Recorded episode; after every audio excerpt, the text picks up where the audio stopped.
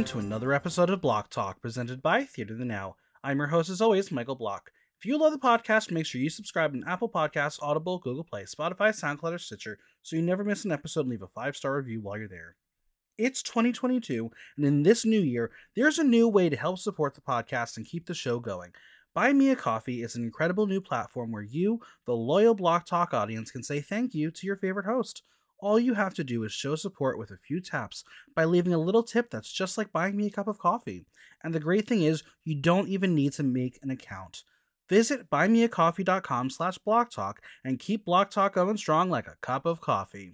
And as always, follow me on Instagram at Michael Block Talk, on Twitter at BlockTalkNYC, and visit theaterthenow.com for latest news, reviews, and interviews.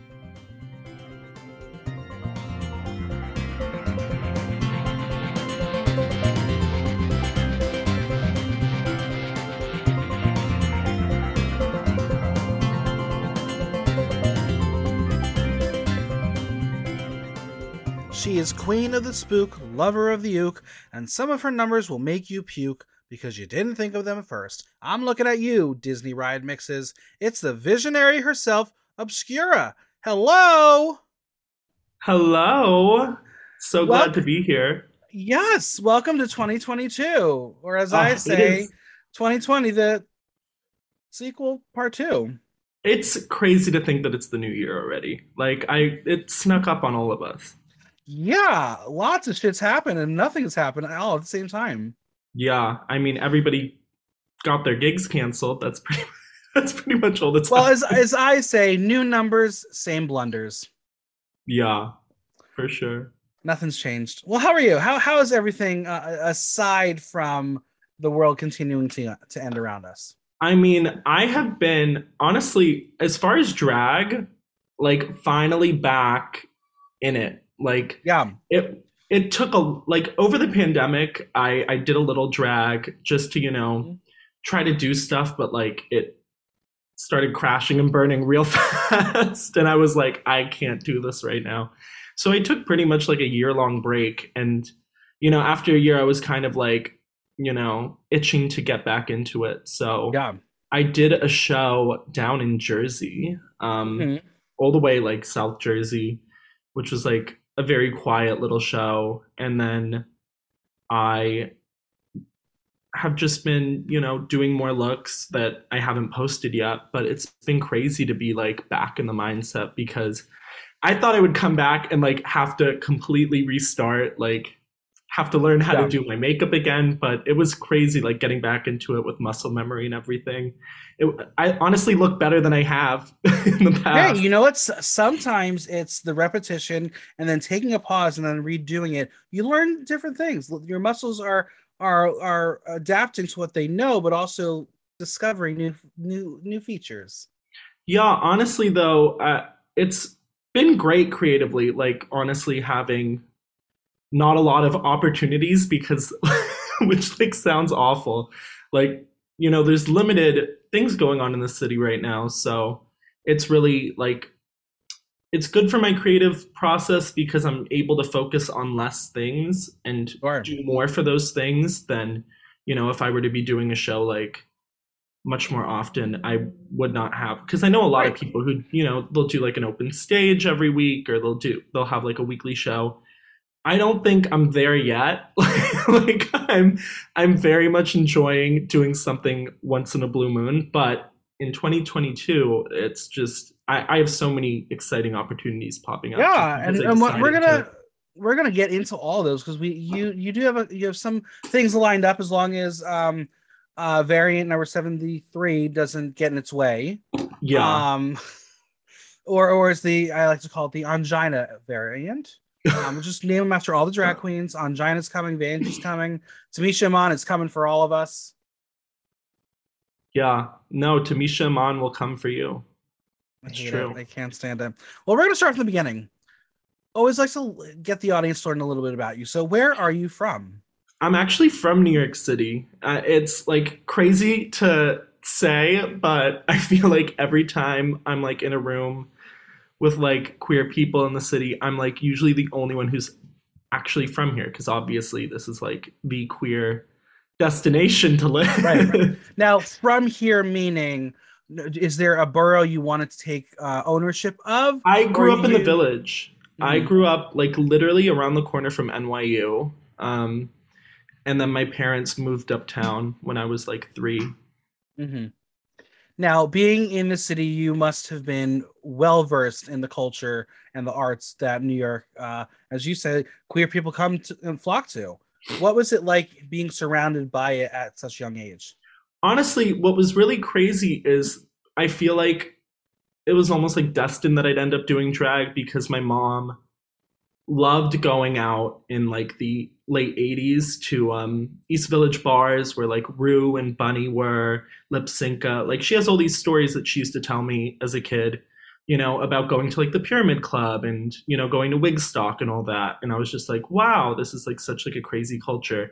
Because my mom grew up in New York too. She's from the city, so she had a lot of friends in like the 80s and 90s who were, you know, in the kind of club scene she was she got around. She really well, well, you know, okay, listen. I mean, if she got around, is it possible that Rue and Bunny are your grandparents? I mean, who knows? It, it's totally possible. But I always love to joke around and be like, my real, actual biological mom is my drag mom because she literally introduced me to the whole culture. I mean, I was weaned on like things that I shouldn't have been weaned on, like Sure. John Waters films and Rocky Horror. So it- I, I feel like it all of that. makes sense. Yeah, no, it definitely makes sense. Like looking back at like my upbringing, like why I do the drag I do today, because I do reference a lot of that. And I mean, my parents met at CBGB's, which is a punk club, and I feel like a lot of my references have also been punk, and a lot of rock references I've been starting to throw more in. But it's it's crazy to kind of like grow up in an environment where I felt like I was always surrounded by drag, where it was very visible to me, because I know that a lot of people actually i feel like most drag queens were not raised in an environment where they were Sure. really exposed to it as a young, at a young age so being exposed to it it definitely like informed where like you know where i picture my drag in like a space and time kind of I mean, I, I, I don't want to out you or anything, but you are a, a little bit younger, and uh, you like you have this very historically queer perspective on the art form that people at your age just don't have. And do you do you say that's because of how you were brought up and and the things you were exposed to? definitely no i think i always like think it's funny because i like look back at like um you know even what i did during ultimate drag pageant and look at the references i pulled and i'm Mhm. like those were very different references from like the people in the room obviously Yeah. but it was just i don't know like when i did like my divine number i definitely wouldn't see somebody my age probably referencing something like that I mean, but yeah no I someone def- your age to know who Divine is. That's a that's that's a gift in itself.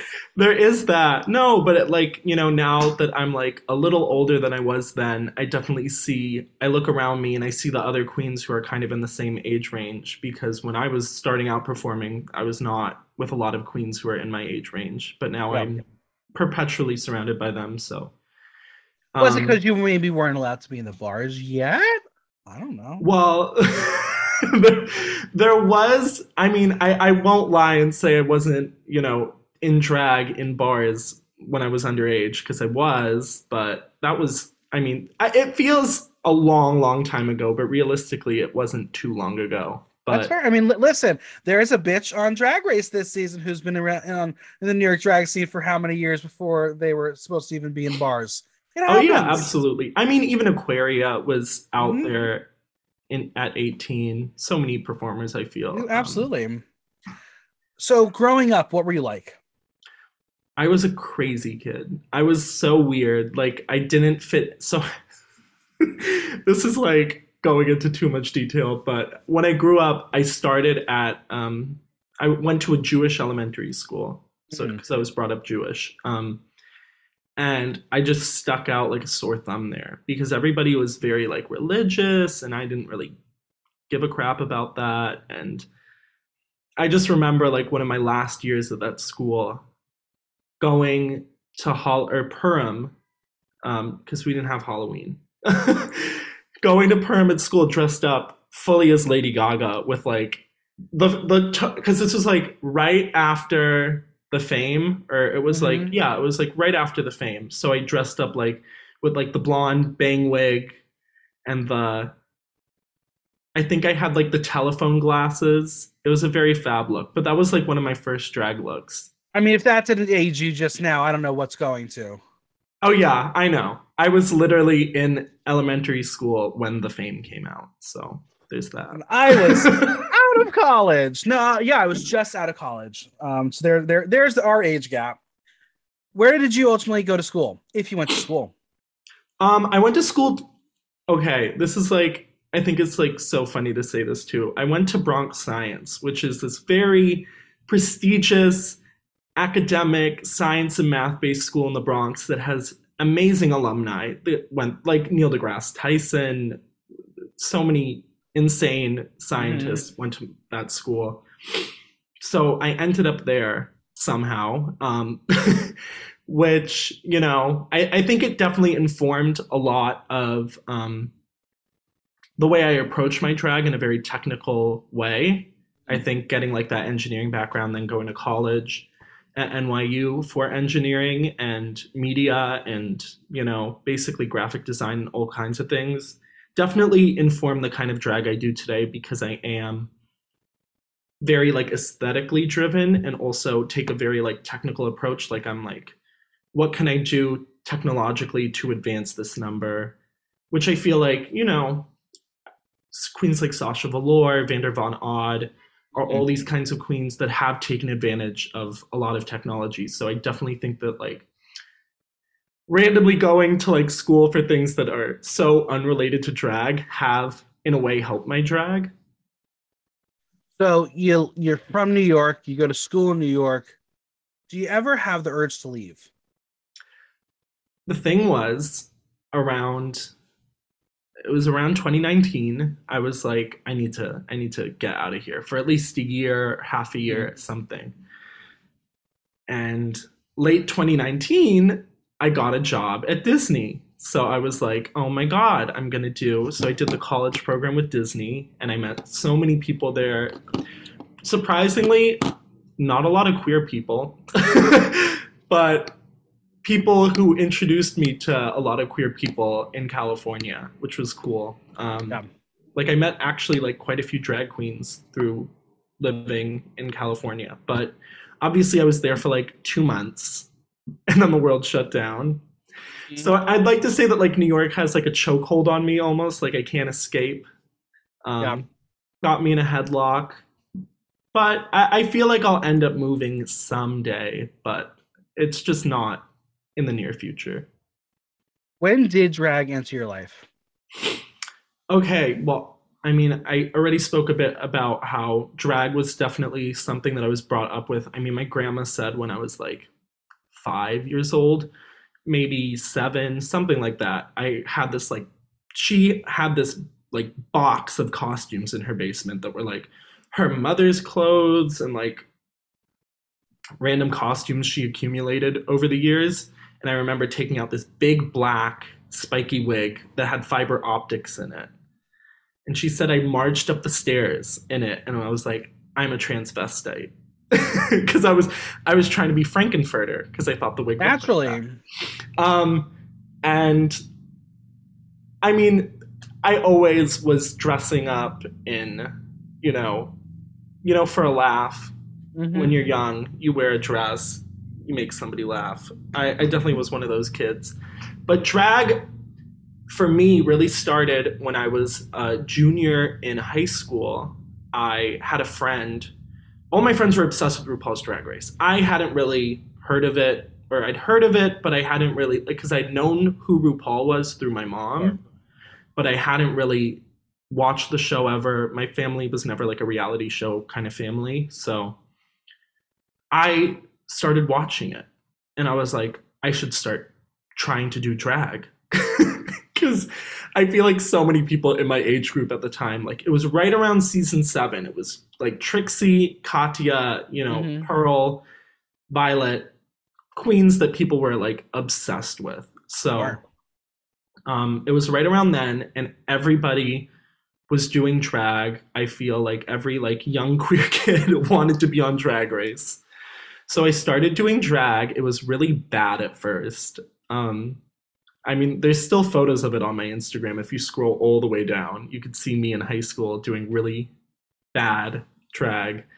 But yeah, I started doing drag around then, and then as I got older, um, I, I mean, my drag got a little better, and then I was at a brunch. It was Gina Tonic and Gilda Wabbits. Um, brunch at the uh, L&W Oyster. It was called Sisters Drag Brunch, and uh, I think Gilda was out of town, and Poppy was the guest at the brunch. So I met Poppy through that, who is now killing it in San Francisco. She looks so so so good, but and maybe killing people. we don't know. We that that's another story. We don't know. but um, basically, she had offered me a spot in her show one night and I started performing at the West End. And that's really how I started performing in drag in the city. Um, I had gone out in drag a bunch of times to Sasha Velour's shows, who was always such like a welcoming um, presence, always, um, always wants people, you know, wants like has such like a vision for a community that like I feel right. like not a lot of drag queens um, from RuPaul's Drag Race really um, you know strive for as much as Sasha because she really has built like a beautiful group of people through mm-hmm. nightgowns. And so I started going out to that, and then Bizarre Bushwick, which is now closed, and the West End, which is now closed. so you're the kiss yeah, of death. Doing, what? You're the kiss of death. I, I I guess I am. No, it was really like hilarious, like getting back into drag, and you know, I'm just I'm like, I want to get back into drag, but the venue in Brooklyn I used to go to is closed. The venue in Manhattan I used to go to is closed. So I'm like, basically, was like, what do I do? Right. what is the origin story of your drag name? Okay, so a lot of people think. Okay, I've been asked this like a lot of times if it's um if I'm named after the antique store that used to be on 11th Street. Sure. Um, no. but um because the, there was a popular show about it called oddities but they were actually quite rude to me when i um, reached out to them to do like you know i like reached out to them i forget why but they were really mean and they were like you should change your name. And i was just like okay well the store is closed now so i don't jokes on you. But, but uh my drag name okay it, it's it used to be when I first wanted a drag name, I wanted to reflect the fact that I wanted to be very like photograph based, very like Cindy Sherman, the fine artist who like does like mm-hmm. these amazing portraits of herself, and you wouldn't be able to tell they were her. So I was very much like when I started out in drag, I was like, I want to do something like that with drag because I, I didn't want to perform at first. So I was like, I want a camera based name. Mm-hmm. So I was like looking at like camera terms and I was like, hmm, Cameron Obscura would be. and then I was like, no, it's terrible. So then it was Obscura, and then I was like, I'll put my birthstone at the end. So it's Obscura Peridot. And then I dropped the last name, and it was just Obscura. And it's been Obscura for like five years at this point. Sarah Madonna Obscura. One name, all you need. Yeah, honestly, it, it, I've like always was toying around with like, oh, what if I wanted to change my drag name, but I really could not think of a better name. That's fair for what I do. How would you describe Obscura in three words? Three words. Um, she's kooky, she's psycho, and she's a mess. fair. It's fair. How long does it take for you to transform into Obscura these days? Um, honestly, it used to take me so damn long. It used to, I would like literally be sitting, and this wasn't even when I was doing good makeup. It would take me like three hours. And I was like, how? Because now I can do like a very clean mug in like an hour and 30 minutes and then get dressed in like 30 minutes. And then I'm like out the door. You have any traditions you have when you get ready? Um, I usually have to have a Red Bull okay. And I have I usually am either playing what I'm performing that night or something in like that universe of music just to get me like in character a little because I tend to approach my numbers very like what what's like the mindset for what I'm about to do. Absolutely. What would you describe your drag style as? Drag style. Um honestly, I feel like I have a very like hybridy style these days, which is kind of like there's like a little bit of clown references, there's a little bit of like, you know, more like alternative rock references, but I also pull a lot from like old Hollywood and mm. like, you know, vintage glamour. So I would say like my aesthetic is very much um I would say like femme fatale kind of mysterious horror movie like horror movie character villain something in that universe. Now when you put a look together, are you the full picture fantasy kind of person or do you say I can wear this look and I can perform any kind of genre that I want and y'all can go fuck yourselves?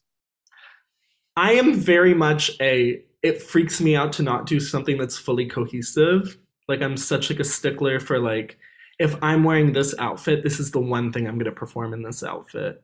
Um, so do you um, go to a gig if you're like at a guest spot where you have to do like two or three numbers and you're like, I want to go change. I'll see you in five minutes.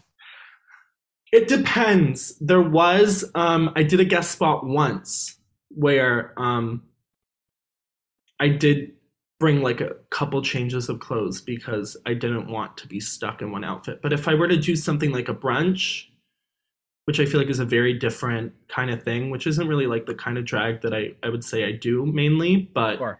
If I were to do a brunch, I would be fine in like one costume and I would pick like a set of songs that I feel worked for all of them. That's good. I like that. I'm here for that. Who are some of your inspirations when it comes to drag? inspirations oh my god there's like so many um i would say drag queen wise drag queens that i definitely like see and i'm like visually inspired by are like sasha i love her use of like color blocking and mm-hmm. you know detail work and just she has these very like grand um ideas that i think translate really well um and i'm also really into queens like um there's like this set of like queens from Paris that are so wacky and interesting that I think look so cool.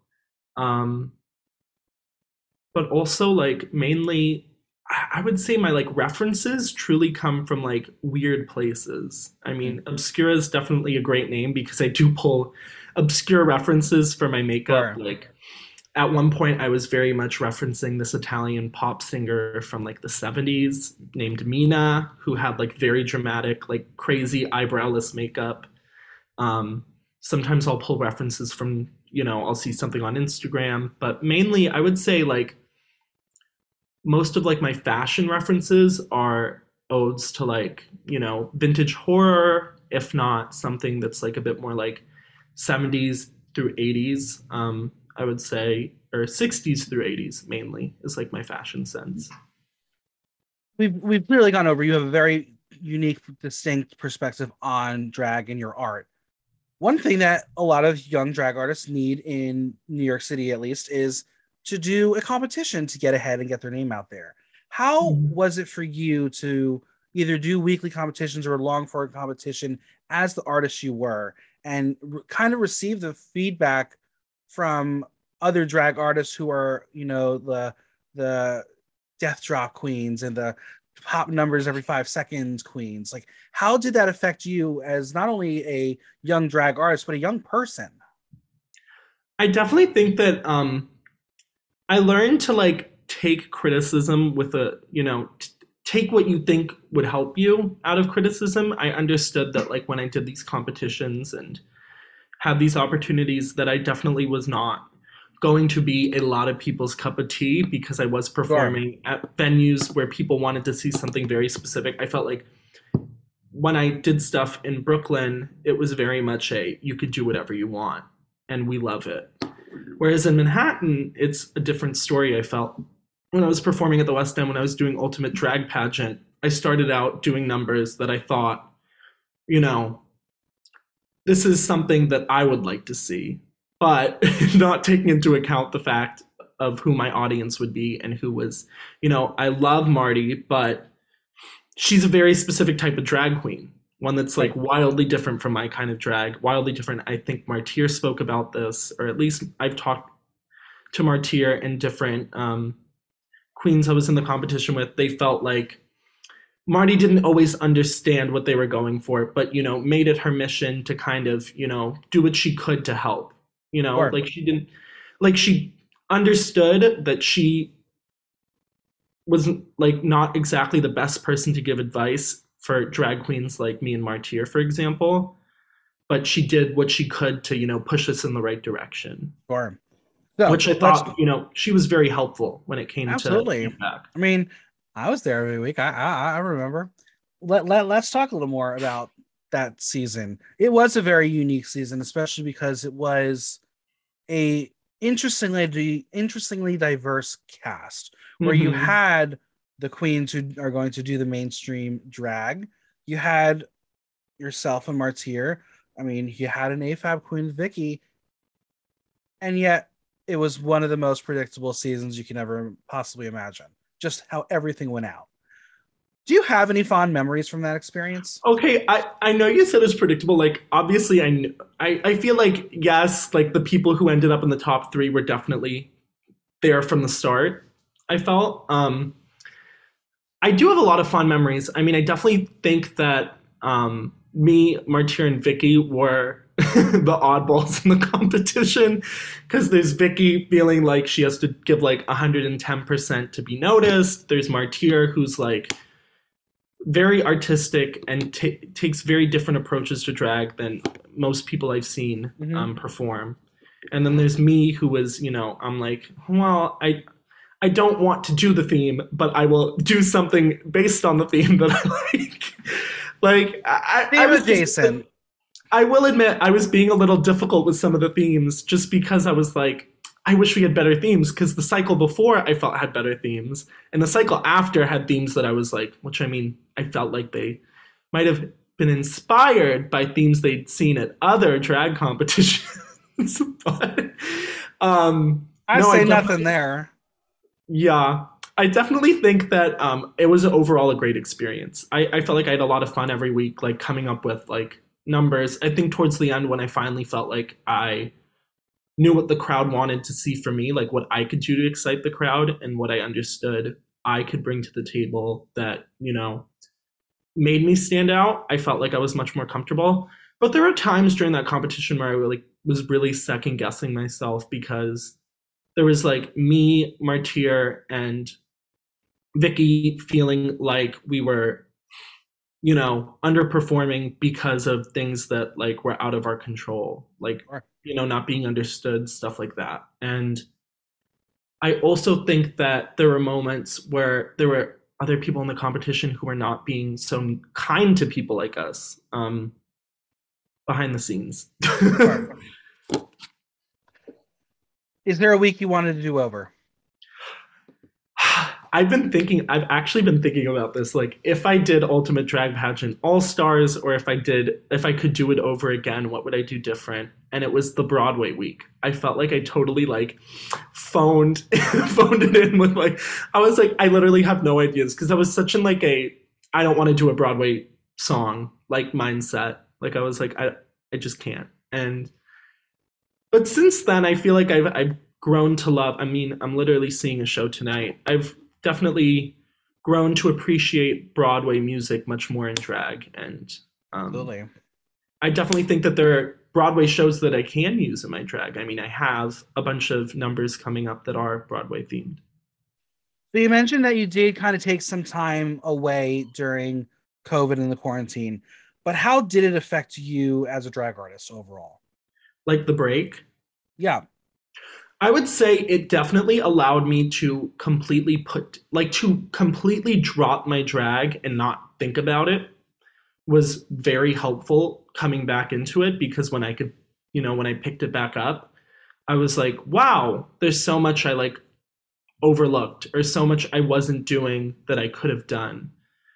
Um, so taking that break, then coming back and thinking I have a completely new, you know, outlook on what I can, what I'm capable of. Mhm. Um, it's been extremely helpful. I mean, I have like all these crazy concepts that kind of you know came completely out of not doing drag for so long. Now, did this new digital world help you as a drag artist, or were you someone who was longing for a stage stage and a live audience again? See, this is what I I felt was like the most unfortunate circumstance that happened. Right before the pandemic, like before, I always wanted drag shows to be online. Mm-hmm. Like always wanted there to be virtual drag shows because I felt like I could do because I was so into doing video work. Sure. And then the pandemic comes along and drag is pushed online and I thought, "Wow, this is going to be amazing." But then I realized that it was not a perfect science moving drag online. I felt like it was I mean, I loved the production behind the shows, but I felt like due to things that were out of producers' hands, sure. shows were it just wasn't the same. I mean, people were not making money mm-hmm. um, through drag, which I I definitely like. I don't do drag for money, but you know, I feel like when people are putting that much effort into shows and people like come to a show and then they they just you know drop into a, a Zoom, let's say, or drop into um, a Twitch stream and then they just like watch the show and then leave. I mean, I understand that like obviously this is a very different world, but I felt like it definitely like at least talking to other people about it, it definitely had a big mental impact on a lot of drag artists because they felt like if drag had to move online for a while, it just wouldn't be feasible because I know a lot of drag performers who do drag full time and they would not be able to survive doing these online yeah. shows. I mean, it, it's one of those things where there's the ex- expectations of perfection. And as someone who produced my fair share of digital drag shows, it was it was one of the biggest headaches. And yeah, there was a reward of the way at least we did it with the Zoom, having the Zoom kind of allowing everyone to still interact. While even if you didn't want to show your face, you could still send the message and see what people were reacting to. Mm-hmm. But it didn't matter how that experience was because if you're freaking out about uh, your tech and the um, Zoom crashing or the lag of the sound and the audio to the video, it's not going to be the experience you really want it to be. And then you tried, then we had a lot of people try pushing it over to like the YouTube. And then you're like, you're missing the interactive part about it because you're in a message board and how 2000s is that? Like it, it just never married itself to what it could have been. But I think it did, it, it, it did open doors for new artists.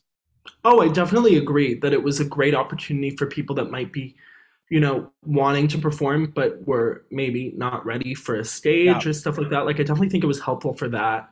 I definitely think it was nice. Like I was a part of many digital shows. I mm-hmm. felt, but most of them were YouTube shows, which yeah. I felt got not a lot of views, and they just you know, I was in it with so many friends and we like worked so hard on these numbers and then like nobody watched these shows. Yeah. Um, on YouTube and nobody really like tipped or anything. Like, you know, every one of these shows had like these Venmo links in them. And I, I just felt like everybody I talked to didn't make a whole lot of money doing um, the good thing about the Zoom when we when we were doing it and had Harriola be like making people guilt trip them out of tipping. So that was another good benefit of Zoom is like yeah, no, definitely. like, like give us money, was... I can see you. yeah, no, I would I would say your show was like the most successful um digital show I was a part of because it was on a Zoom. There was that like interaction. I think like platforms like Twitch and YouTube did have their downfalls because I mean, was... like, visually, ten times better. I'll be the first to admit that. I'd rather watch one on YouTube, but it gave everyone the out to not have to tip like you were at an actual drag show. Yeah. Plus, I also felt like just having like it just because it couldn't be a live show, like live in person. I felt like mm-hmm. the Zoom did still kind of give that idea of it being live. Like it's yeah. still like it still felt like a live show because there was like live aspects yeah, other yeah. than the number. When it comes to competition, you did take part in some digital things and, mm-hmm. forms of competition. Um, we're going. Well, I'm, I'm going to do investigative journalism here. Let's talk about uh, Drag Showdown. Okay. I have a lot to say it. about Drag Showdown. I first did Drag Showdown when I was very young. I was maybe 16, 17 the first time I did it. Um, and that was my first big drag thing. Like, that was like basically at the time, all the underage drag queens were kind of in this big online community, like huge, so many queens. There were like waves. We always talked about waves of different um, teen queens. And basically, this drag queen named Crystal Ball, I had won an Instagram competition because first it was like Tumblr competitions, then there was Instagram, and then there was YouTube. Um, so basically, she had asked me to do this experimental kind of rip off of RuPaul's Drag Race. I was like, sure. I did it. I was robbed the first time um, because I just wasn't widely liked. Because um, there was this one queen on the show that like very much pandered to um, trends and you know the audience and all that, and like was like I'm relatable, blah blah blah blah blah, and people liked them much more. And it was an audience vote at the end, and even though I had better looks, I did not get the crown. But um, I because of that whole situation, I was invited back to do an All Stars, to which I was like, I'm a little old to be doing like to be competing with people that I feel like are much younger or at different stages of life. Uh, Right. Which I should have probably thought a bit harder because it became such a negative experience. Me and my friend Alice in Wonderland, we had done it together. Um, and then I'd become friends with Alice Noir through it, who's a really cool drag queen in Long Island. Um, and basically, we all went in there very like, we're just gonna be real. We're not gonna, you know, try to play any games, be shady, anything. And there were these two drag queens that just made it such an awful experience for everybody because they just continuously wanted to have fights Mhm. and it just became really ugly and it was unpleasant to deal with. Basically, there was this runway that was a neon runway, and this queen who we were all talking with, everybody was friendly, sent her look to a few of us, and we're like, that's not neon, that's burnt orange. And she became like enraged and basically you know, because we didn't think her neon look was neon when it wasn't, and went on like a whole warpath because she thought that we hated her just because we thought her dress wasn't neon. Um, and then basically spread a bunch of rumors about us, and it got really ugly. And I don't know, it made it that also turned me off from drag for so long because I was like, what's the point of even doing it when nobody cares to listen to people who are actually, you know, being honest and just Or, you know, care about internet trauma that's not even real. I mean, it's I, was gonna, I was gonna ask, did that kind of behind the scenes off stage drama affect you as a performer? It made me not want to do drag like fully. I, I like was like at this point, I don't even feel like it's worth it because nobody was listening to me at the time when I was trying to explain what was going on. I mean, this queen was literally like an awful person, and everybody decided to, you know, listen to her because she was the one who like made a big stink about it when it wasn't even that big a deal. Yeah. Where is she now? literally i have no clue i, I can tell you she's not producing a huge drag show There it goes. in the upcoming month Well, let's dive right into it. It's a great segue. On January 31st, you are producing a new live event called Visions at the Slipper Room. Tell us about it. this show is insane like that's all i could like this has been a show that i've wanted to do for so long vision Mhm. started the, the road like truly started dragcon 2019 Okay. I had tried to put on a show called Visions that was going to feature a bunch of queens that I knew who were in town. Unfortunately, the show did not happen because of scheduling conflicts with the venue that I had originally chosen. So I kind of like shelved it and I was like, we can revisit that at a later date because this was right around the time that I really wanted to, you know, start branching out um, and doing more, you know, shows that I felt like I can create a platform for my own drag because I felt like a lot of shows that existed were not perfect for the kind of drag that I do. So I was like, better to create like an opportunity for myself. That way I could also create an opportunity for other performers who are like that. So that was shelved and then I revisited it during the pandemic. I was going to do a digital show, but um I just really like it was difficult to coordinate with people and it just didn't end up happening. So around last year, um, around November, I was talking with Alice in Wonderland and I was like, I I wanna like start, you know, maybe producing events because I feel like um there's limited spaces for people in shows in the city. Um there's not a whole lot um there's not a whole lot of like big theatrical shows going on anymore obviously because of the pandemic but also i felt like people kind of lost interest or just stopped putting on these big shows and you know we're fine doing like you know smaller shows at like pieces and you know bars Yeah. that are not huge um because i i remember when sasha used to do nightgowns every month that was like i felt like a great time to be in drag because that was such like an amazing thing to witness.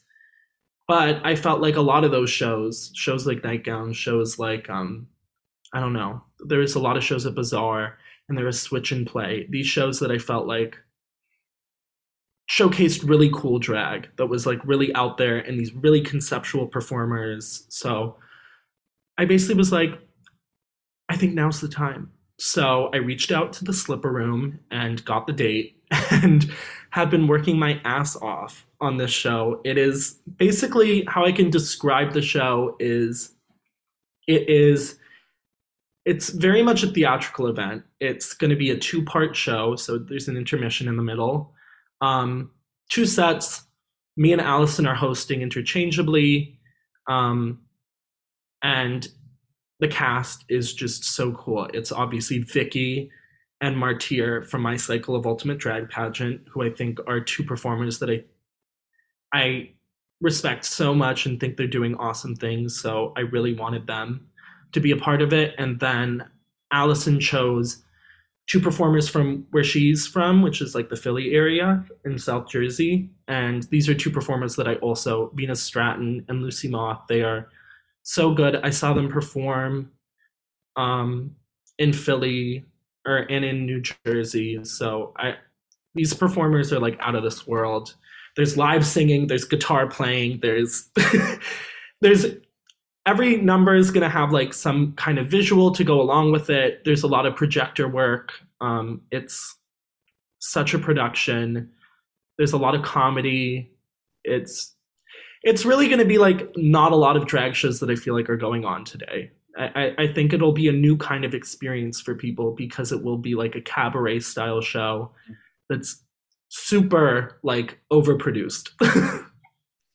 What other visions have you conjured up? Will this be the first of many iterations? um, hopefully, Visions will be a monthly show. That's like my hope. Um, I think that um, I've been speaking also with other venues about other possible Mm. events. Um, and then I have this huge show in March, which is at Three Dollar Bill that I'm Right. hosting with Opal Essence, um, who's from Albany. It is this crazy cast. I mean, it's Honey Davenport from Drag Race, Ilona Verley from Canada, Drag Race, and then like a slew, like so many Dragula um, contestants, and then and Camp also- Wanakiki, don't forget about and Camp Wanakiki, of course. Um, there's more than one Camp Wanakiki performer, and that's all I can say in the show. But um, no, it's very exciting. Um, it's definitely uh, going to be a really cool show because that's also a show that I've kind of um, been working with Opal to really like create a very um, over the top event for like these amazing performers. Like it's so crazy. All right, we're gonna play a game. It's called this or that. Simple. Give you two options. Pick one. You ready? I'm ready. Day or night? Night. Breakfast or dinner? Um, dinner. Paper or plastic? Paper. Netflix or Hulu? Honestly, lately, Hulu. Cats or dogs? Dogs. Live or digital? Live. Beetlejuice or Edward Scissorhands? Beetlejuice. Freddy Krueger or Michael Myers? Freddy Krueger. Bates Hotel or The Overlook? The Overlook. Anna or Elsa? Ooh. Um, Elsa. DuckTales or Chip 'n Dale Rescue Rangers? Chip 'n Dale. Don't fuck this one up. Disney World or Disneyland? Disneyland. And you fucked it up. Okay, the interview over. No, I'm kidding. It's fine. It's fine. It's fine. I'm biased. I worked there for two whole months. Listen, I think this is another good segue. What is your signature number? How to become your signature number? Let's go behind the music. Hmm. Ah, See, it's hard to say because I feel like I've toyed around with so many different numbers that I feel like I've tried to make like my go-to. But if I had to like pick one and said like the, that's my number I performed the most, I would have to say Cosmic Love is like my go-to. If not, um, one of my Disney mixes, which I think are also equally as um, production based. So I, I- I definitely think that Cosmic Love is going to become a number that I do much more often, just because I created a brand new version of it for my show. Ooh. Um, I just I felt like that was the first number I did at the West End where I felt like people really truly um, enjoyed like the whole duration of that number. Like I felt like the energy was there from the audience. Um, and I did it twice at the West End, and I felt like both times they were so good. Um, because it's just a very like I don't know visual number, but the new Now- version is even cooler. Now let's talk about your Disney mixes. I feel like um, you got the Twilight Zone Tower of Terror. You, you you've done um, Grim Grinning Ghosts. Um, what is it about making a Disney ride a good drag mix? Okay, I okay, basically I was toying around with this idea before I started really performing and I was like, how can I bring a touch of like a Disney park into the middle of New York? Yeah. And I was thinking like how could I construct a number that would like give off the idea of the ride without being like very straightforward upfront. This is so I had this idea to mix like modern, you know, pop and like, you know, alternative music that's themed to like these numbers or like can be used for these numbers and I definitely think that um of the numbers that I have because I have so many that I, I just have in my computer that I have not performed yet because I didn't feel like they were the right time. But um no, I think something about combining Disney rides with like pop music or you know alternative music is just such like a funny idea. Absolutely. Um, I, I I definitely love doing like the haunted mansion and pirates and all that. I think it's fun. Twilight Zone's definitely my favorite just because I feel like that number is so ridiculously um like reveal heavy. Like there's like three reveals in the number. yeah. There's ridiculous projection work, but that's another number that I've been trying to fix up and really because back in the day when I did my projections, they were really like low quality um iMovie ish kind of slideshowy projections. Now, you know, after having like all this experience in motion graphics and graphic design, I was really able to, you know, I these projections for my upcoming show are like I think these four numbers that I'm doing are definitely going to be numbers that I do a lot. Yeah, I mean, I listen. You know my love for Disney. I, it, it knows no bounds. I um because of all that, like that's how I got Heidi Ho to do her Tiki Room number. Um, and I desperately, desperately tried to get Nicole Noscopy to do a Jungle Cruise number because you had the Weird Al song. Um, and then all just that's just her humor is that terrible, terrible jokes. Yeah, terrible no, dad. that- that's her. So Yeah. I was I was trying maybe maybe now that the movie's out, you pull you can pull more clips from the movie. I don't know. Maybe I'll get her to do it, but I think Disney's just- Nicole would be great as a skipper. absolutely, it would be so annoying. You would want to push her in. Absolutely. No, I think that would be great. I also like feel like I want to see like some like random like like I had like these ideas. I was like, what Disney attraction can I pull out that would be like such a weird reference that like wouldn't work as a number, but I'll make it work somehow. Like I was trying to think like what would be like the worst like reference to pull from. I was like the people mover, something like that. How dare you take it back? I I mean I I, I mean I- like what is what is there to work with? a lot. Um, I, I mean, I've told a couple people I had a brilliant idea for an incredibly, incredibly offensive. Um, it's a small world number where it's reveal after reveal after reveal. Oh, I've like toyed with that, like an idea of a small world number where it's like, where it's not, it wouldn't be like me wearing, um, like obviously like culturally appropriating costumes, Correct. but it would be kimono or like robe kind of outfits that were the country's flags. Yeah, Like that was my idea for how to do a number like that because I was like I was really toying with like Small World because I was like I feel like that would be a really funny number to do because and it's not a hard song to lip sync because it's the same song all over. and also I feel like nobody walks into a gay bar and wants to hear that and that's exactly I do. the type- I feel Give like that's the Baha exactly the type of number I version. want. I want the Baha version, Baha Men version.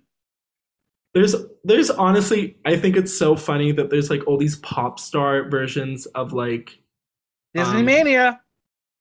literally like all the Disney attraction songs. I was like I like have like the most ridiculous Indiana Jones adventure mix that just is like 5 million car crash noises in a mix.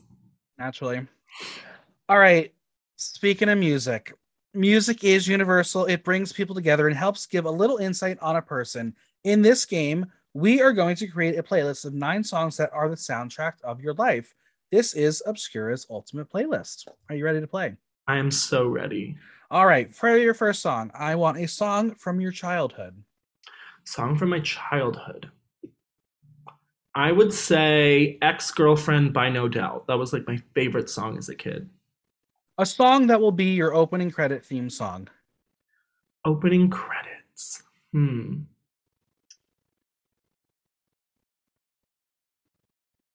I would say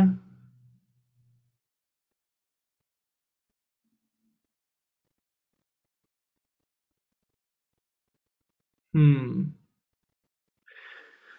This is an interesting one to think about. um, opening credits, um, maybe Oh, this is going to be a weird one. Um, mean Green Mother from Outer Space from the Little Shop movie. Right. a song that gets you in the mood to party. Gets me in the mood to party. Um, Fast Slow Disco by St. Vincent. A song that you listen to when you're down. Down. Hmm. My like sad songs. Uh Oh, there's this really sad song that I used to Oh my god. It's called Severed Crossed Fingers by St. Vincent. All right. Two in a row. A song from quarantine. Ooh, song from quarantine. Oh, I was obsessed with um Chromatica. So ah, let me think. What song off Chromatica? That was like my first quarantine album obsession.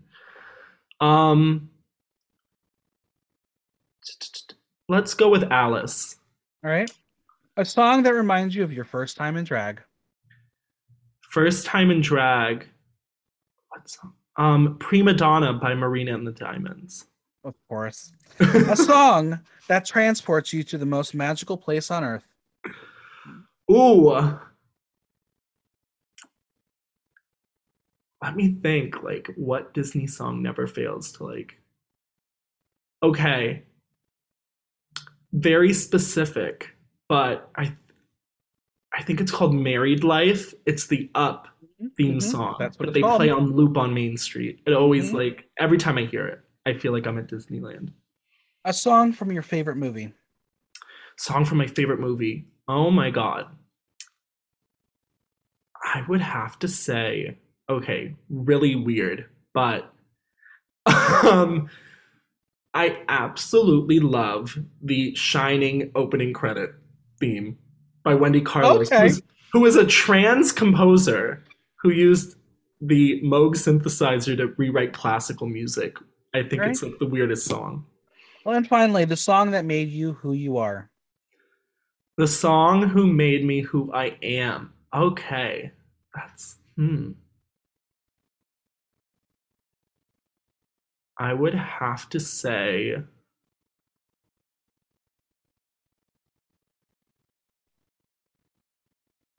Hmm.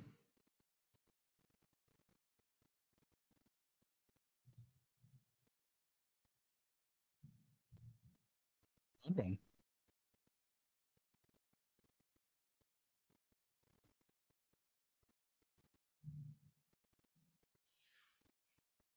Let me this is like surprisingly hard. I thought I would be like ready. But um Right. I would say that the song who made me who I am is probably something by like Gwen Stefani's first album, first solo album. I'll say Oh, I love Serious. That's like Right.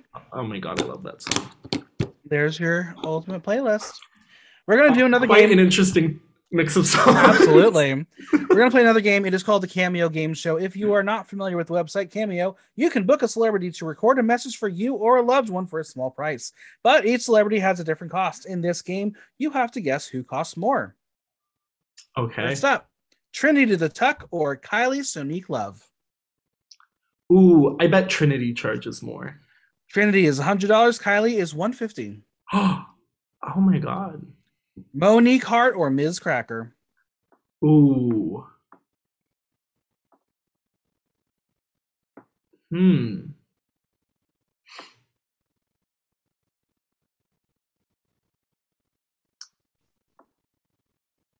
Monique. That's correct. $95. Ms. Cracker, 75 Next, we have Laganja Estranja or Trinity K. Bonet. Laganja Tr- Trinity K. Bonet. Hmm. Probably Laganja. Laganja is only 55. Trinity 75 right now. Oh damn. We got Silky Nutmeg Ganache or Eureka O'Hara. Eureka. Right? Yeah, she's at 250. Silky's at 150. And I'm like, both of you are out of your minds. We're going to go down under Kita Mean or Anita Wigl'it. Ooh. I'm guessing Kita Mean. It is Kita Mean at 89. Anita is 69, though I believe it is 120 if you do Anita doing the Queen. Oh my god. Next, we have Lemon or Cheryl Hole. Ooh. Probably Cheryl. No, it's Lemon. Lemon is 50. Cheryl is 34. That that's weird. I don't know. I just feel like because I've been in so many shows with Lemon. All right, next we have Cornbread Jete or Carrie Colby. Um cornbread. It is cornbread, $45. Carrie, 43 Next, we have Jasmine Kennedy or Bosco. Ooh. I'm guessing Jasmine. No, it's Bosco, $40. Jasmine's 35 Carson Kressley or Ross Mathews. Ooh. I feel like Carson. Carson is 69 Ross is 149 Oh damn. And finally, how much can you get a Tamisha Iman cameo for? How much would Tamisha Iman be? God. I bet she charges like 80 bucks. Only 60, so almost there, but she's 60. That's a deal for her, I'm sure. Honestly, I would do it. Did you get her shoes? Did you get the sneakers? I wish I got the sneakers just because that is possibly one of the most iconic drag race merch like items I've ever seen. Where do you see the state of drag in five years?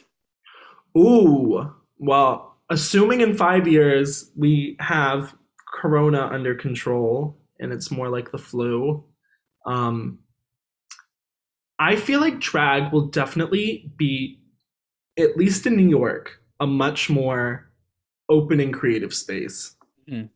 I feel like there's many queens in Manhattan that are working to kind of dismantle the old school kind of mindset of drag. I feel like I have been seeing an increasing amount of people from Brooklyn in Manhattan too, which I feel like is definitely opening the door for more kinds of performers in Manhattan because I feel like if you want to see anything like a drag king or things that aren't, you know, what I I mean Manhattan drag I feel like has been diversifying lately, but I feel like Brooklyn is such like a wild card weird place. um I feel like there's more weird happening in Manhattan, so I, I bet in five years it'll be more or less the same as Brooklyn. How important is social media in the drag scene today? Oh my god, it's everything. Uh, take it or leave it. I, I, you cannot be a drag queen and not be on social media these days. I feel like so much of being um, a performer is making sure that you promote your shows and you know get your name out there. And social media makes that so easy, especially with like you know most people wanting to see your work or a portfolio um, if they want to book you and i yeah. feel like instagram is such like a perfect platform you shared a post from dragula star Hoso Terra Toma uh, from a, uh, a, year ago two years ago um, for photographers about how to photograph drag artists why was this post important for you and do you think this also it goes in play for when someone you know will take a candid photo or is this just for the professional photographers? Basically, I'm just okay. I have seen a lot of now this I have a friend in Washington who recently did a drag show and I was talking to them about like I'm like why do they hire these photographers who can't photograph drag? Um they're like these overexposed high contrast photos that just are very textured, you know, it's not flattering for drag queens to be photographed like that. I mean, so much of the makeup, what Hoso had said, um, is about blacks needing to be black. Um, you know, uh, very simple parts of our makeup that help the illusion go along that I feel like photographers who are not knowledgeable about what goes into drag makeup and maybe are thinking more of like editorial or like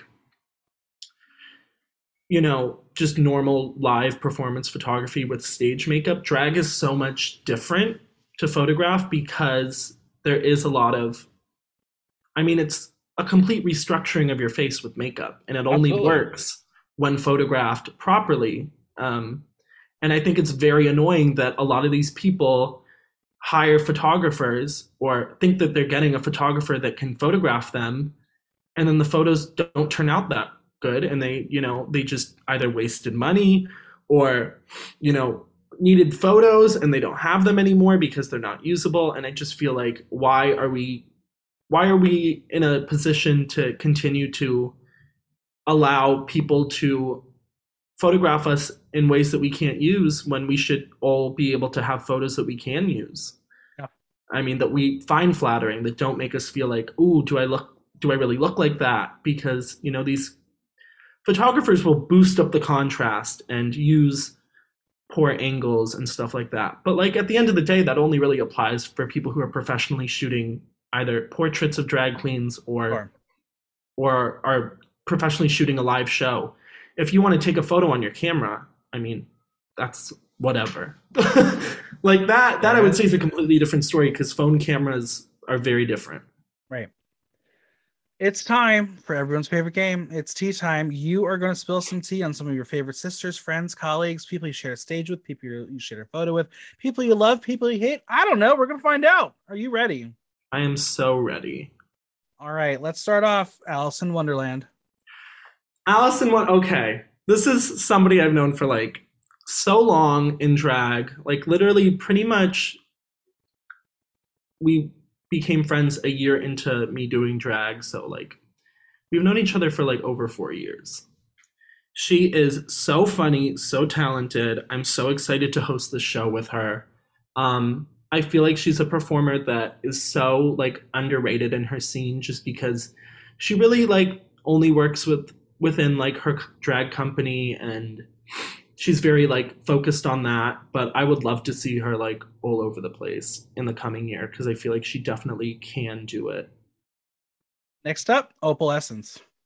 Opal is such a kind and um, just very hardworking drag queen. Um, she's constantly um, creating amazing opportunities for herself. She's really trying to make it as a show producer right now in Albany, and she's got this huge tour coming up.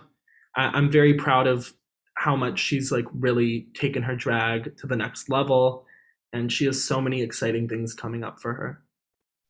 Next up is someone who had done a cycle of UDP, but now it's gone. It is Ray of Sunshine. Oh my god, Ray of Sunshine. This is a person who I adore so so much. Um, literally one of my like closest um, friends I met through drag. Um, Raya's been great. I literally saw them. Uh, what month was it? October in Chicago because that's where they are right now, and it was so nice getting to see them and hang out. We went to Berlin for a drag show. Um, no, I, I definitely want to see them doing more drag because they had such a unique perspective. Another one who has done the UDP, won the UDP, but the the the the, the, COVID has said goodbye for now. Ms. Diamond Wigfall.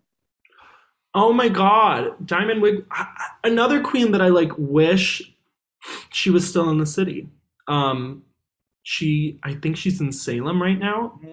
but she has such a fun and different style. I think like she had one of the more unique Manhattan styles. I loved her shows at the West End. It was so fun getting to be in the Halloween one. Um, she's such like a fun person to be around. Next up, someone who had influence on you uh, when you first started out, Gina Tonic. Gina is somebody who I feel like I have a very like she was like really like the first drag queen in the city I became friendly with. Uh, I feel like we have like the longest history in the city because I, I look back at like me in my early days of drag and she was always, you know, involved. But no, I, I think she's she's another queen that I feel like I haven't seen much of lately though, that I'd love to see more of. Would you call her mother? I mean, I would say that like she definitely was a queen that gave me a lot of advice. I would say her and Poppy are like the two queens that really, you know, pushed me in the right direction. Well, let's do it. She's P O P P Y. It's scary.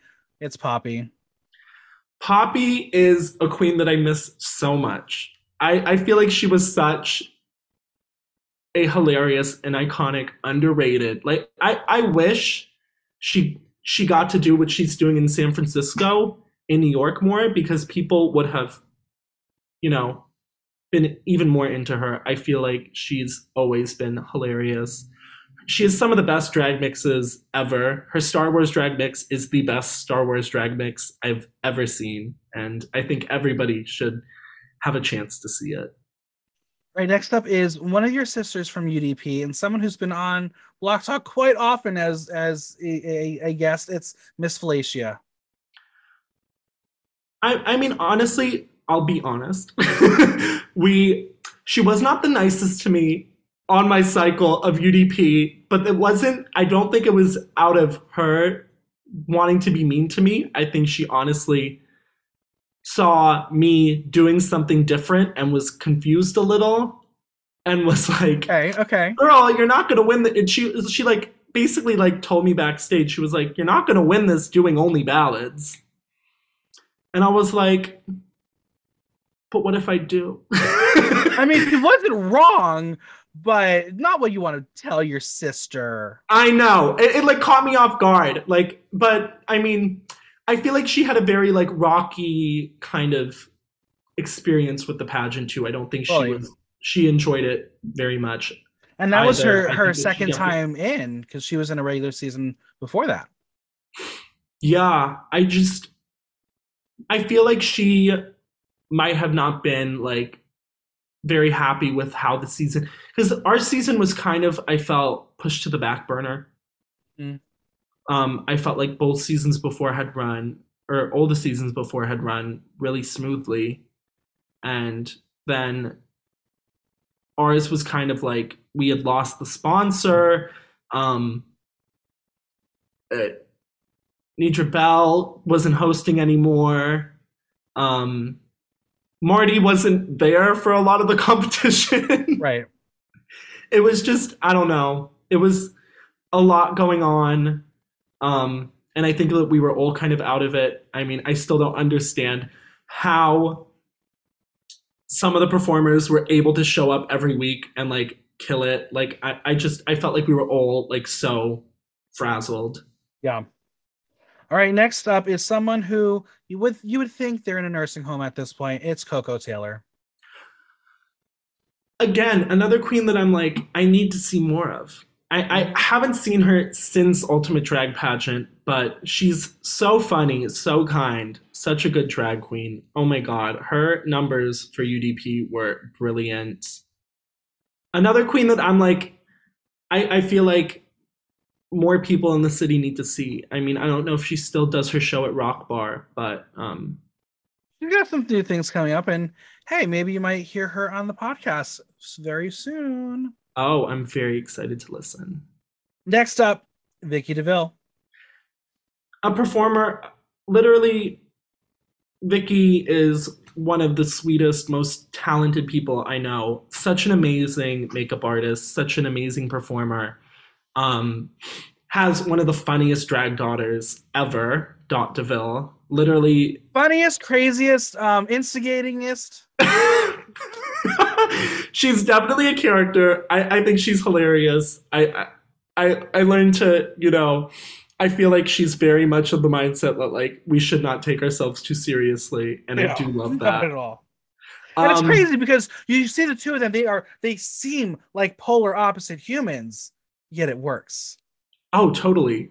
And um, no, Vicky's like literally.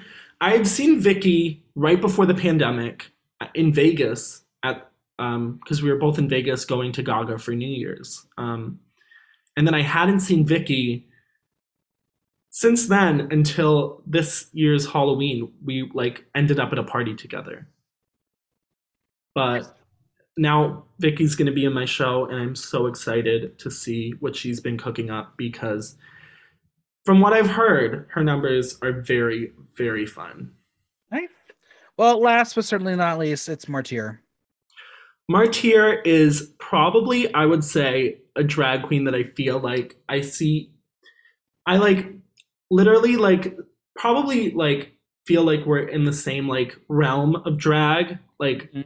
I feel like Martyr is very much into the whole projectiony, productiony kind of spooky spooky kind of drag that I also love. I feel like Martyr has such a unique and interesting style. I love how she's been able to evolve her drag Yeah. over time. Like I feel like she's had one of these transformations and she's become such like I honestly feel like a staple in Brooklyn. I feel like she's made such a great name for herself. I can't wait to see what she does this year. I'm so excited to have her in my show because I know that she's going to do something totally out there and insane and blow everybody away. Like because she's one of those queens that I feel like whatever she does, it's done with such a artistic approach that it could never ever not be Yeah. good. I mean, listen, anyone who who can do a subtle Doctor Who reference and only me be like the only person to get it, I'm here for it. Oh, I got the rap. Uh, no, I literally was like, "Oh my god, Weeping Angels, come on now." What do you do in your off time?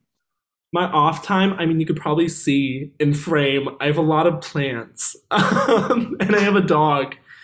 Um, but in my off time, when I'm not like doing drag, I'm really doing like, I mean, obviously, I'm in the process of graduating college, but also, um, which I've got one more semester, which is so exciting. But uh, mainly, I've been um, honestly working so much like on my off time i've been working on this show lately because this show requires so much work because it's really going to be different than most drag shows I've seen. I mean, it's going to be a fully immersive show like experience. Like there's a pre-show, there's an intro, there's a video safety announcement. I mean, all these things have made it so I'm like, really, I've been like in work mode 24 7 um, lately, just trying to get it done in time because I pretty much have what, like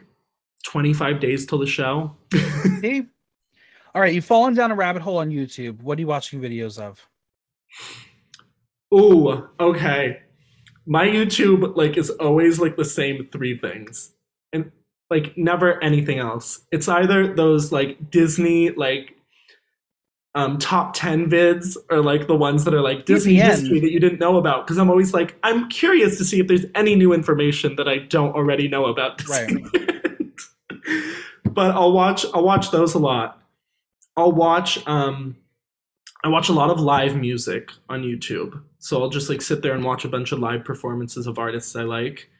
Or if I'm like really like feeling like I want to like be educational or stuff, I'll watch um there's this YouTuber named Caitlin Doughty who does all these videos about she's a mortician and she does these videos about um all kinds of wacky like weird death history like kinds of things and there's also this podcast um and uh YouTuber named Bailey Sarian who does like spooky like mystery videos. So I'll always like fall down like a spooky video rabbit All hole. right.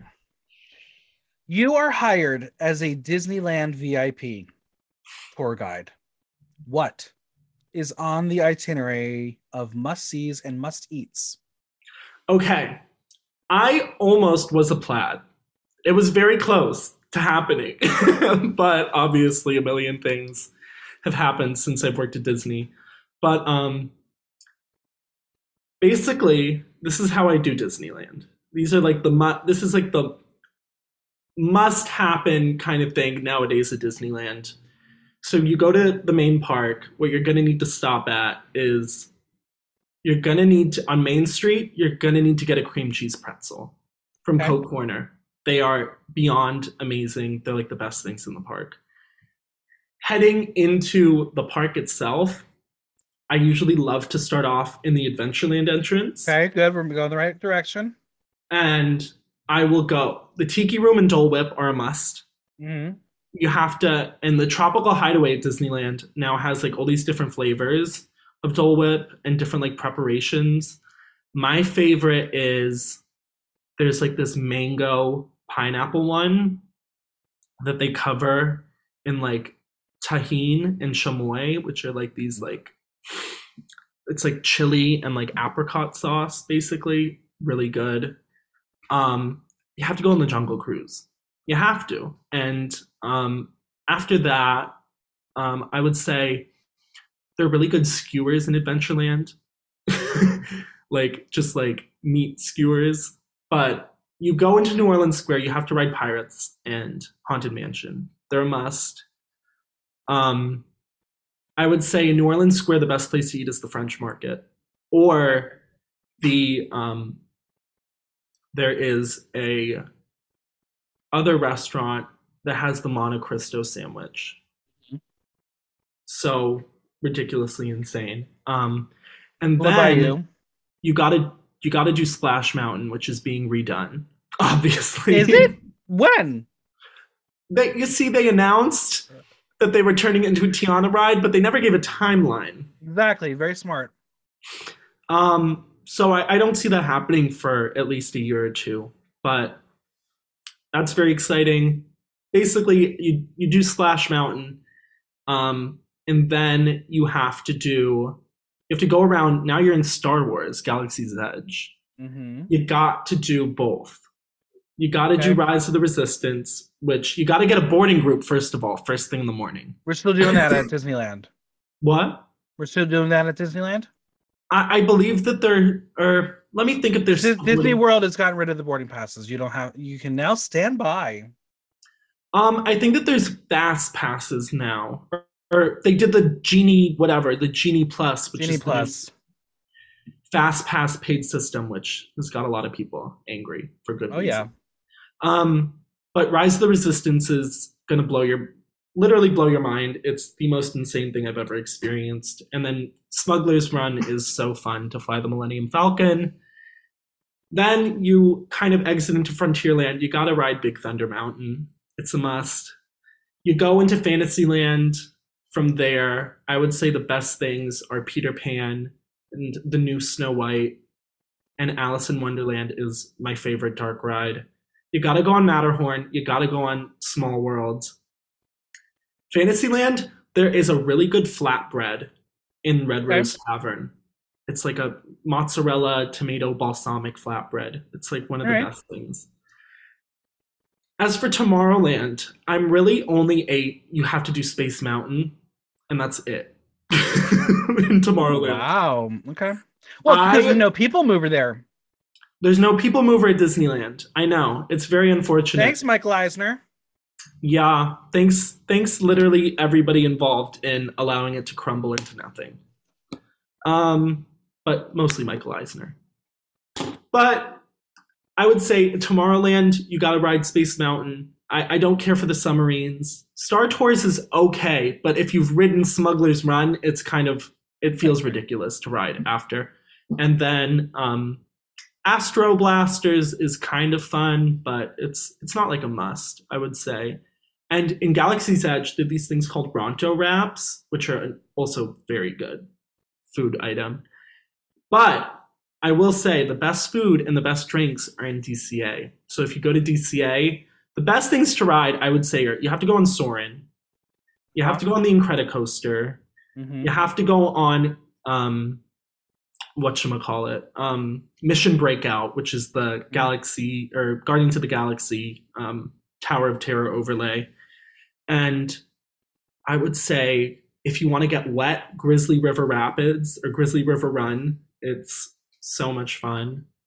Um, Listen, the last time I was at Disneyland was 21 years ago. Um, I had the pleasure of doing Superstar Limo, so I was one of the very few who got to ride it. Mhm.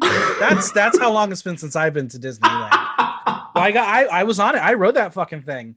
Um, yeah, I I legendary yeah. So I, I was there when it was still um, the California Pier, and you had all those the, the Maliboomer and all that crazy crap, and now they're all gone. Yeah, no, what they did with Pixar Pier is great though. I really love the overlay. I think Midway Mania is so fun too. Yeah, Um, but I would say like DCA is all about like the food and drinks. Carthay Circle is one of the best restaurants in the park. Also at Disneyland, Blue Bayou is pretty good. Yeah. Um, but Carthay Circle is the best restaurant in all of Disney, all of Disneyland. And then I would say there's like the Pacific Wharf area and also Radiator Springs Racers in Carsland, insane. Um, and also Carsland has like the Cozy Cone Motel, which has really good snacks. And then what else? They usually have like okay, if you're like there and at the right time, the food and wine festival is like beyond. there. That sounds like a fun day at Disneyland. I'm here for it. And the best got- part is you can do it all in one day. I know that's the crazy part. It's like you can barely even get through Magic Kingdom in a day nowadays. Yeah, it's crazy. All right, I got some fan corner questions for you. Are you ready? Are we gonna, we're gonna keep it? Yeah, I'm so ready. Keeping it with Disney from Coco Taylor. What is the best Disney backstage cast member gossip? Oh. Let me think. Okay, if there's one thing I can share. Um Okay. This is this is one story I will say. There's a rumor that the princesses are not so nice. Some of them are nice. Some of them just are tired. You know, I feel like if, if after you've been dealing with kids- after you've been dealing with kids for that long, you get you get kind of mad. But Yeah. um, the best part about working backstage at Disneyland is you get to see all the characters backstage um, on their breaks. My friend was working in Fantasyland at Red Rose Tavern, and Tiana had just walked backstage. And she starts screaming. she starts screaming and going, These fucking kids, they ripped my dress. They pulled on my dress. Like, she was mad.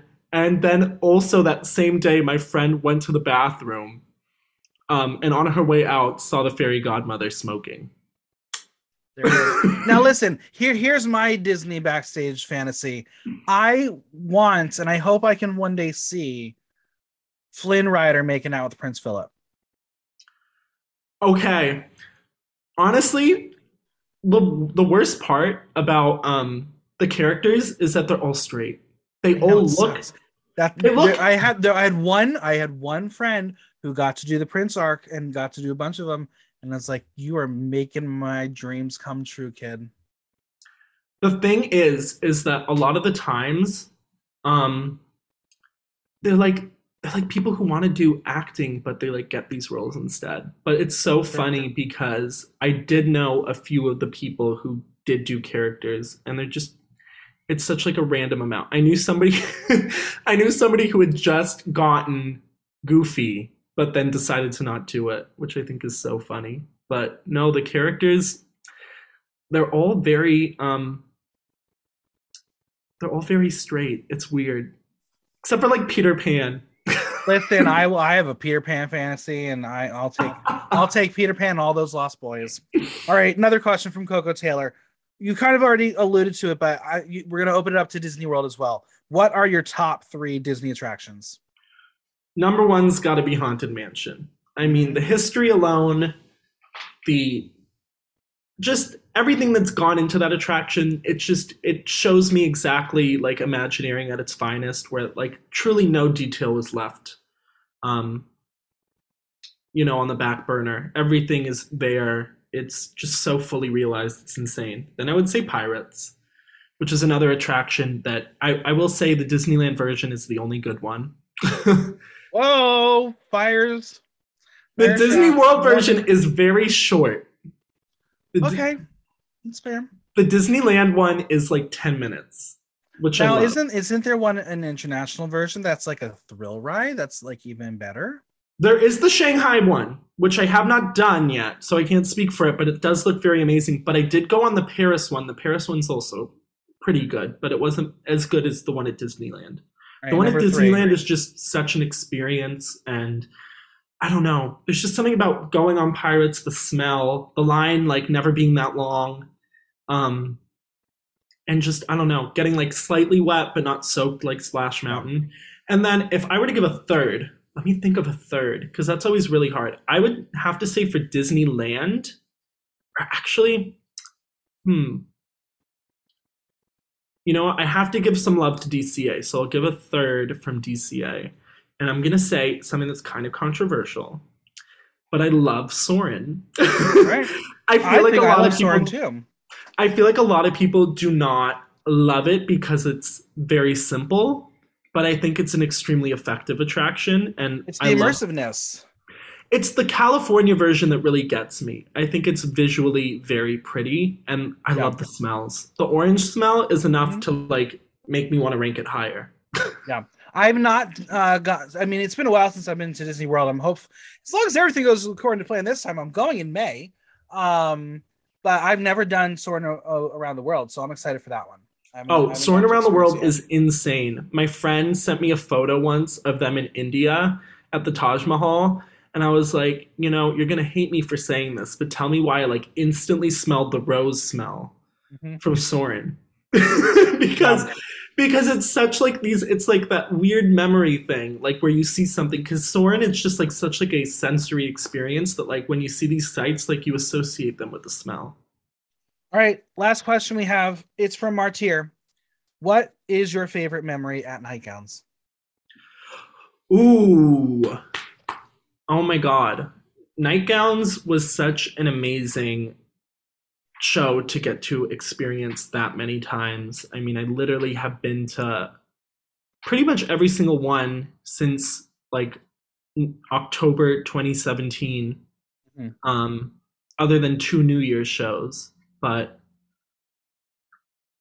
I would say my favorite memory, like my favorite ever number I would say is hmm. honestly kind of recent, but Nightgowns the musical, that whole production was so brilliant on Sasha's part. Um, I definitely would say that that was like one of the high points, but my favorite overall, um, Sasha did this performance that was like, um, it was really like out there. I'm trying to think what it was too.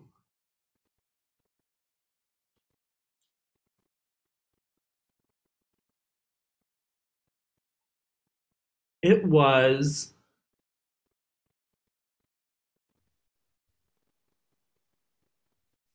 it was like so theatrical. Um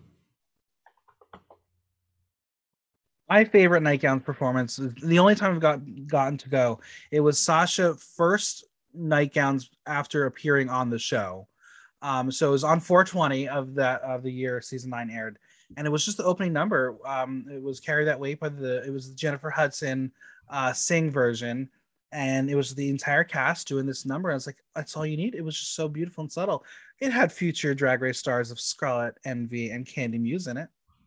Oh my god, yeah. No, that's like it's crazy to think like how many drag race queens have been at NightGowns because I always think of it as such a local show. But I would say, okay, I I, I think I remember. It was it was like I don't know why I can't remember the name, but it was her and it was with a light bulb. Hmm. And it was this like such like a wild and different number for her. But I don't know why I don't remember it, but I thought it was so like it was so visually interesting because it was so simple. This means the listeners have to go onto YouTube and find it. I know. I Go like down that rabbit hole, Sasha Velour. it's like so I don't know why I can't remember what the song was, but it was It'll Sasha. It was her and she was holding this light bulb and it would just like light up like periodically throughout the song. Nice. Well, I have my previous guest ask my current guest a question, and this is a question from Puretta Victory. What is an act by another performer that you wish you had come up with? Ooh. I mean, Piretta has some pretty amazing numbers. Mm-hmm. I think Piretta's another um, performer who has ridiculously insane concepts and equally insane costuming to match, always. Um, I would say a perform a performance that I wish I'd come up with. Okay, Sasha has this number to come rain or come shine that is so good.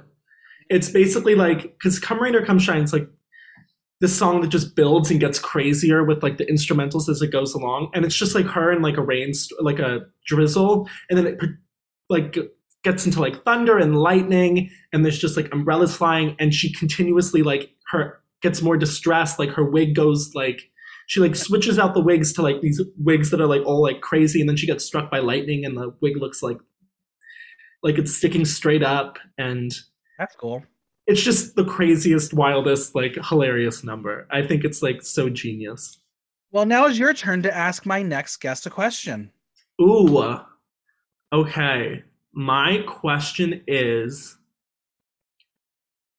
um, what is one venue that is like your number one dream to perform at? Like, All right. what is like your dream venue? All right. Who would you like to hear on Block Talk in 2022? We're trying to bring in new people Ooh. anywhere, anywhere in the world at this point. We might as well go big or go home, right? Who would you like to hear an interview from? Um, let me think who I know who who like has a lot going on. I mean, Estala Vista is such a hardworking queen in Jersey. She's Mhm. very cool. Um, but she was just on like the show Frogger, Mhm. and she's very funny. Um, I don't. Let me think who else. Um, there's so many queens that I'd love to you know hear from in the city but I don't know. I, I guess I would say Estala Vista.